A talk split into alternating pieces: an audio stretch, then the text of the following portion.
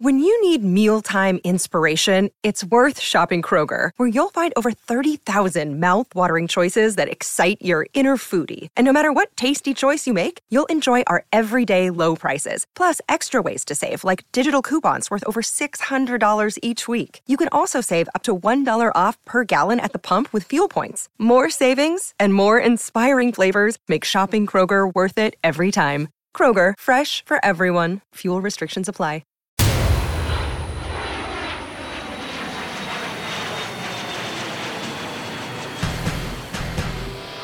Welcome to Flight Deck, an inside look at the New York Jets. I'm your host, Rich Cimini. I cover the Jets for E S P N. The season changed on Sunday in Green Bay. This is not the season any of us imagined. It's time to recalibrate the expectations because right now the Jets are four and two, and there's only one team in the A F C with a better record than the Jets, and that's the Buffalo Bills. So it's time to utter these words. The Jets are playoff contenders. Let's say it again because it probably sounded really strange the first time. The Jets are playoff contenders. Before the season, Joe Douglas said the goal was to be playing meaningful games in December.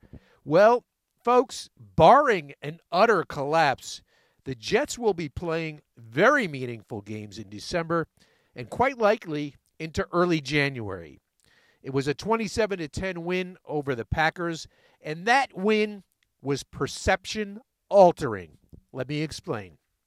Yes, they beat up the Miami Dolphins pretty good the week before, but that was against a third-string quarterback who was making his N F L debut off the bench. He wasn't prepared, yada, yada, yada. Sunday was against Aaron Rodgers in his house, where they don't lose a lot. And they were coming off a loss, and they very rarely lose two in a row. They had won twelve straight after their previous twelve losses. So this was a team that doesn't slump, a team with an all-time great at quarterback. And the Jets went in there and beat them up. They beat them physically. They just really grinded them down and beat them up until the Packers essentially tapped out in the fourth quarter. And suddenly, the Jets are number nine in the E S P N power rankings. This shows that the word is out. They're no longer the cuddly little underdog. They won't sneak up on a lot of people anymore. And that presents a different set of challenges. And quite frankly, that could be a concern. It's this young team with a relatively inexperienced coaching staff, so they have not been through this situation before. That's where Robert Saleh comes in. It's his job to manage the perception, to manage the expectations, and that's what he gets paid for. A lot of that job of a head coach is to do that. That's what made Bill Parcells so good. No one managed perception better than Parcells, and Robert Saleh was trying after the Green Bay game. Down in the bowels of Lambeau Field at his press conference, he starts off by saying, this win doesn't mean anything. Well, I don't think any of us in the room there were falling for that. Obviously, it meant a lot. It was a statement win for the Jets. Arguably, actually probably not even arguably, it was their most important win since twenty fifteen, the year they went ten and six and almost made the playoffs. Uh, so it did mean a lot. And you could just feel it in the locker room. I was going from locker to locker talking to players, and you could sense it from what they were saying. I mean, you had Sauce Gardner still holding the cheese head that he had on his head, gallivanting around the field at the end of the game.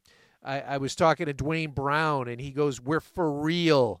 You know, D J Reed had some really interesting insights. He, it seems like he always has good insights, and he said a quote that really resonated with me. Quote, winning is becoming normal. When's the last time you heard a Jet player say that? And then there was Sheldon Rankins, and Rankin said, quote, we believe we can be as great as any team in this league, end quote. So, yeah, the confidence has grown. The confidence is soaring. I really started to feel it after the Miami game, but I definitely got the sense after this Green Bay game that the Jets are just in a different place mentally. They just think they're good. I mean, to be simple about it, they think they're good. So now Saleh has to do a good job of managing it. You don't want the team to get complacent. You don't want them to get too confident. You want them to stay hungry. I do think this is sustainable, and let me give you a few reasons. The defense, let's start right there. Number one reason, the defense has been lights out. Remember, this defense was awful last year. They were thirty-second in every meaningful category. They gave up the most points in franchise history. Right now, this defense is ranked tenth in yards allowed. They are eighteenth in points allowed. That is a dramatic improvement. Defense travels in the N F L, pretty much travels anywhere, any sport. And so that's why I think the defense will keep the Jets in games for the rest of the way. Vinnie Curry had some interesting comments after the game. Now, Vinnie Curry, his words matter. He has a championship ring. He won a Super Bowl with the Eagles. And he was saying how depth is so important in the N F L. That is the true formula for a championship team, having good depth. And he said they have good depth at all three levels of the defense. And that was a big reason, and is a big reason, why they can keep this going. A little side note, you know, I was told that Vinnie Curry gave a very fiery speech to the team on Saturday night at their meeting at the hotel in Green Bay. He had asked Jeff Ulbrich, the defensive coordinator, if he could get up and speak. This was Vinny's first game back after a long journey. We've talked about it, you know, just his what he had to battle back, some health issues to get back on the field. And he did speak to the team and made a really cool speech from what I was told. Another reason why you can think they sustain, can sustain this, the Jets are three and oh on the road. They're a good road team. They hadn't been three and oh since twenty ten, which – oh, by the way, was their last playoff season. So that's a very important ingredient for a road team, uh, for a playoff team, is to win on the road. Another thing is favorable is the schedule. They have only one elite quarterback left on their schedule, and that's Josh Allen. And, of course, they have to play him twice with the Bills. But look at some of these other guys on the schedule. Russell Wilson this week, he's not elite anymore. Then they have the Jones-Zappe combo with the Patriots, Justin Fields, Kirk Cousins, Jared Goff. You know, they have Trevor Lawrence, Geno Smith, and then end up with Tua. How about this for a scenario? What if they go to Seattle, New Year's Day, to face the Seahawks and Geno Smith with a chance to lock up a playoff spot, and the guy standing their way is the ex-starter, Geno Smith? Oh, my God, that would be a great storyline if that happens. Someone, quick, get me I K and Impali on the phone. That would, that would be an awesome storyline, but it's it's very realistic, actually. Geno's playing well, to his credit, and the Jets are doing well. Another reason why you have to like what the Jets are doing is that they have an identity on offense. No more of this throwing fifty times a game stuff from early in the year with Flacco. They have settled in to a run offense. It's it's kind of like the ground and pound from the Rex Ryan era. They got Breece Hall rolling. He's their new R B one. He's cranking out some major production in, in the running and passing game. And they started this shift towards this philosophy three games ago when Zach Wilson returned to the lineup. Is this a coincidence? I think not. I think it's, they're doing it definitely to take some pressure off Zach Wilson, and it's working. Wilson is three and oh, obviously, as a starter, and he has not committed a turnover in the last two games. So it's a very uh, it's a very specific philosophy, I believe, partly because that's what they want to be. This is San Francisco East, remember. They want to be that kind of team, but also realizing they have a very inexperienced quarterback who's coming off an injury, and they want to coach around his weaknesses. So the formula is working. Now, some concerns going forward. Let's keep it right here with Zach Wilson. He was not good in Green Bay. Except for one or two throws, he was fairly bad against the Packers.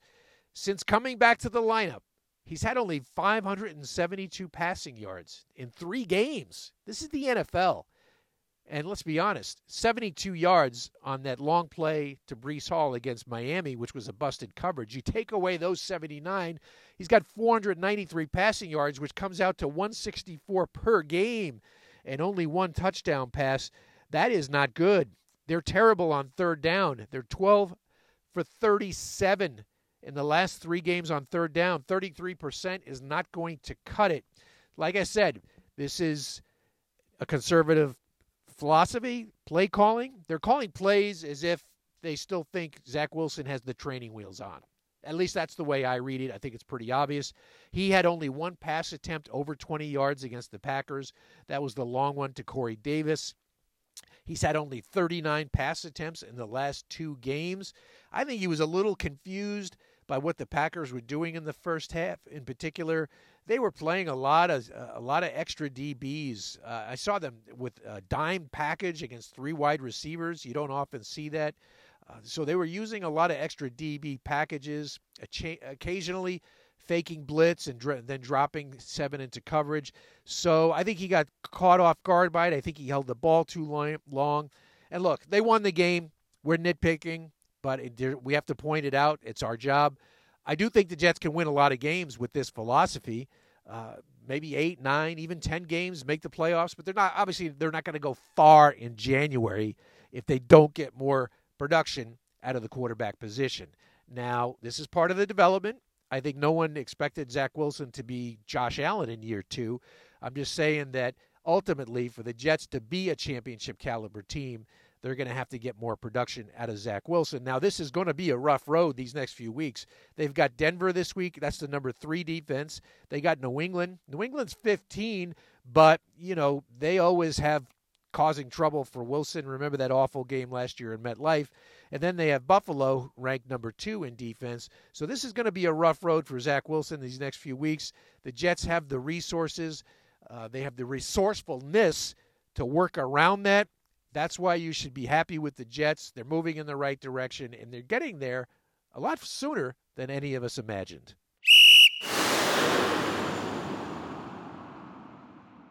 Another day is here, and you're ready for it. What to wear? Check. Breakfast, lunch, and dinner? Check. Planning for what's next and how to save for it? That's where Bank of America can help. For your financial to-dos, Bank of America has experts ready to help get you closer to your goals. Get started at one of our local financial centers or twenty-four seven in our mobile banking app. Find a location near you at bankofamerica.com slash talk to us. What would you like the power to do? Mobile banking requires downloading the app and is only available for select devices. Message and data rates may apply. Bank of America N A, member F D I C. Jewelry isn't a gift you give just once. It's a way to remind your loved one of a beautiful moment every time they see it. Blue Nile can help you find the gift that says how you feel and says it beautifully, with expert guidance and a wide assortment of jewelry of the highest quality at the best price. Go to Blue Nile dot com and experience the convenience of shopping Blue Nile, the original online jeweler since nineteen ninety-nine. That's Blue Nile dot com to find the perfect jewelry gift for any occasion. Blue Nile dot com. It's Twitter time. We're going with some extra questions today because, frankly, there were a lot of good questions this week. And we'll start with at T underscore Delgado twenty-four.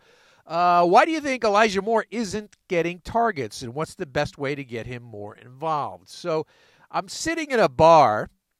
How do you? That's a good way to start an answer. I'm sitting in a bar next to Lambeau Field after the game on Sunday night, and it suddenly occurs to me um, – that Elijah Moore, I'm like, how many times did he get targeted in the game? And I checked the stats, and, you know, officially it was no targets. Uh, they did throw to him once, but the play uh, was nullified because of a penalty. So that just struck me as odd, and I tweeted it out as I was sitting there eating my dinner uh, at uh, at the place next to Lambeau. And unbeknownst to me until a little bit later, I, I, Elijah Moore retweeted it and uh, added on some commentary, which became a story. You know, obviously he's frustrated. I know he's been frustrated for a few weeks. This is not just a one-game thing. I think he's uh, has a right to be frustrated because he just not has not been getting the ball. He's only had four catches in the last three games since Zach Wilson returned to quarterback, and I do think they have to find ways to get him involved. He is a good player. Get the ball to him in space.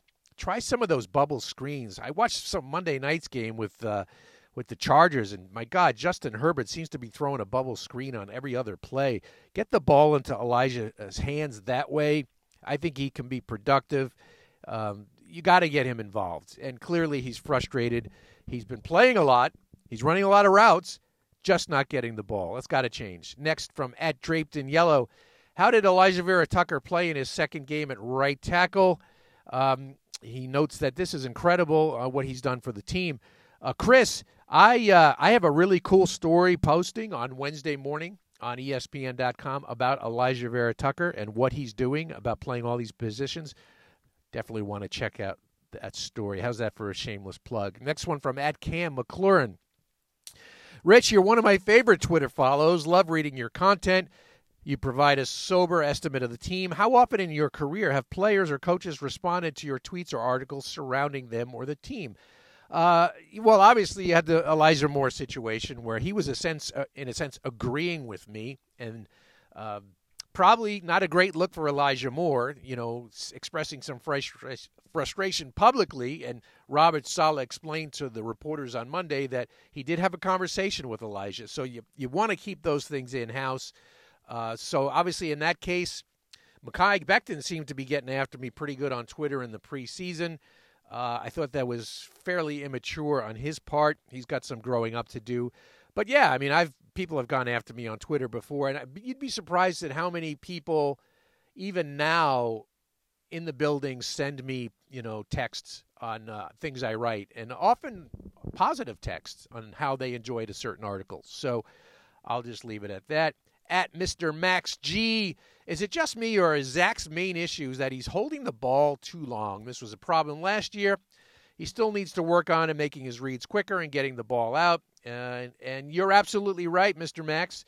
That is a really astute observation. I did check next-gen stats. And over the last three games with Zach Wilson at quarterback, his release time from snap to release is three point two seconds. That is easily the slowest in the league over those last three games. You're right. He's holding the ball too long. It has to come out quicker. Next one from at Dono G D two. Darren O'Donohue with this question. What do you think the reason is for the lack of chemistry between Wilson and Wilson? Uh, is Zach Wilson spending the preseason with the uh, – is it is it um, Garrett Wilson spending the preseason with the twos? If so, how would you change your strategy with future first-round picks in the preseason? Uh, um, Darren, Garrett Wilson got a lot of time with the starters in the preseason, so it was not that, not that at all. I think in this past game, the reason was Zaire Alexander. He was on Garrett Wilson most of the game and shut him down. But you're right, in the last three games, Garrett Wilson has only six catches. He had eighteen in the first three. Why is that? Could it be the quarterback change? Yes, I think that has a lot to do with it.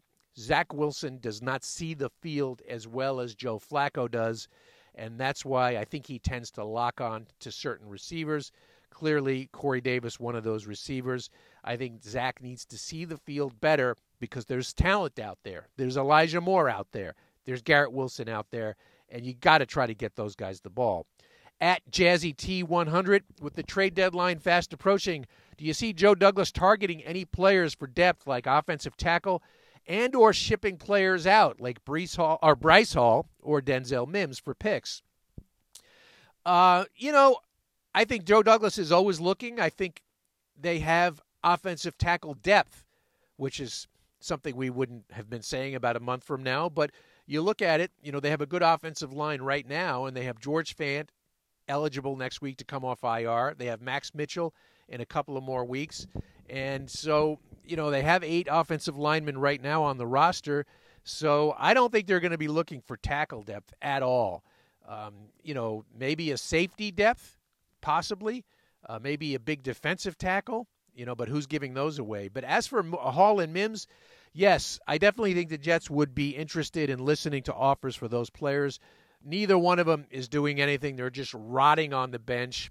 I think uh, Bryce Hall is someone, you know, who maybe could benefit from a change of scenery. Same with Denzel Mims. I think both these players do have a t- certain amount of talent, especially Mims, and could benefit by a change of scenery. But uh, I-, I think they would only do it if they received the right offer. Now, I know in the preseason the Jets were looking for a fourth-round pick for Mims. There is no way they are getting for a fourth-round pick for Denzel Mims. They would have to take something like a sixth or seventh rounder in the twenty-four draft, something along those lines. And I just don't think Joe Douglas would want to do that. I think he prefers to have the insurance policy on his bench. But it's some it, the Mims in, situation in particular is something that bears watching over these next few days because there could be something there. Uh, next one, at Mister Fauqueroy. I'm probably mispronouncing that, but I apologize. What happened with the penalty against the Jets sideline? Uh, and he uh, that was the unsportsmanlike conduct, and uh, one of the Jets' assistant coaches got too far on the field and actually clipped a official when he ran by, and they like kind of like grazed shoulders, and you're not allowed to obviously touch the official. I don't know this for sure, but I think it was Miles Austin, the Jets receivers coach, who may have gotten a little bit a little bit too out far out on the field. Next one from at Watchdog six. Do you think that Jeremy Ruckert should get some playing time due to the underwhelming performances of C J. Uzomah and Tyler Conklin, or do their contracts play a part in that? Um, well, first of all, you know, I, Jeremy Ruckert is pl- not playing because the coaches don't think he's ready. And that's a little bit concerning. You know, he did miss a lot of time in the offseason, but he did have enough training camp time to get up to speed. He was replaced this week. He was a healthy scratch. They wanted to have Kenny Yeboah on the roster as the third tight end over Ruckert, which is like a little bit of a head-scratcher. I mean, this is a third-round pick. He should be your third tight end. I just think the coaches don't feel he's ready. Uh, I don't think Uzomah and Tyler Conklin are playing that badly. I just don't think the tight ends have been incorporated into the offensive game plans uh, as of yet. Next one from at Steve Simon says, Quinnen Williams has been the best defensive player in the N F L, not named Parsons, since his sideline outburst. What changed, and how will his soon-to-be mega contract impact keeping other guys?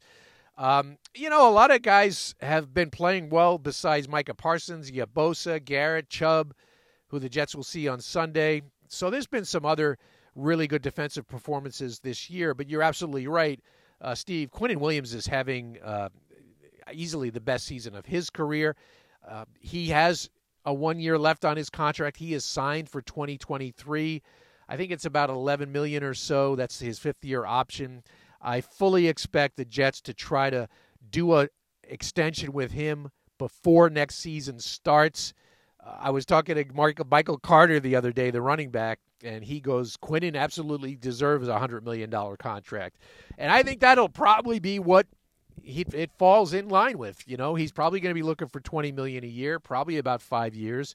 So Quinnen Williams is going to get that money. It'll be the richest contract in Jet history, and he's going to get it, assuming he keeps up this play, and uh, it would be well-deserved, to be quite honest. And I don't think it would have a huge impact on other players. I mean, the, you got to pay to keep your own guys. He's a homegrown player. It's high time that the Jets reverse a trend and start keeping their own good players.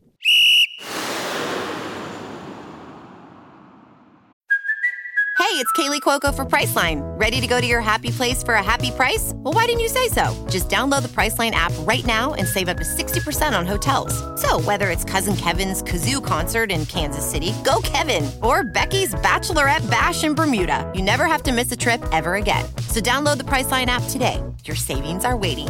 Go to your happy place for a happy price. Go to your happy price, Priceline. Now let's talk about Sunday. Jets at Denver. Denver two and four, coming off a uh, a loss on Monday to the Los Angeles Chargers. Uh, Russell Wilson, who's been terrible this year, uh, I mean, just really one of the big disappointments in the N F L under new coach Nathaniel Hackett, who's been terrible. Uh, Russell has a hamstring injury. Uh, apparently, he's day to day. You know, have to think he'd do everything possible to play. If he doesn't, it's Brett Rippon. Jet fans will remember him. Couple of years ago, he beat the Jets in that primetime game at MetLife, coming out of nowhere to beat the Jets. You have to expect, you would think Russell Wilson will be the guy, but uh, he's just been awful. I mean, their passing game is completely out of sync. He and Jerry Jeudy are not on the same page. Melvin Gordon's in the doghouse now, but they do have a really, really good defense. Pat Surtain and Justin Simmons on the back end. You're talking about two elite defensive backs. I'd be surprised if Zach Wilson throws for one hundred yards in this game. And same token for Russell Wilson. I think he's going to really struggle against the Jet defense. So I see a low, ugly, low-scoring, ugly game here. But I'm thinking to myself, why shouldn't the Jets win this game? They're playing better than Denver right now. So I'm going to pick Jets nineteen to ten in this game. The Jets continue their winning ways, extend it to four in a row, and then they come home against the Patriots. That will be a big, big, exciting divisional game if that's the scenario. But, yeah, I do think the Jets will win in Denver. Uh, defense travels, tough place to play. Altitude is definitely a factor there. But this this Denver offense is just is just in a really bad place right now. And uh, and I do think the Jets will capitalize. So like I said, Jets nineteen ten. Thank you for joining us in this week's episode of Flight Deck. Thanks, as always, to Jeff Scopin, the producer extraordinaire. Enjoy the game on Sunday. I'll be in Denver. If you're there, enjoy Denver. It's a nice place. We'll talk to you next week on Flight Deck.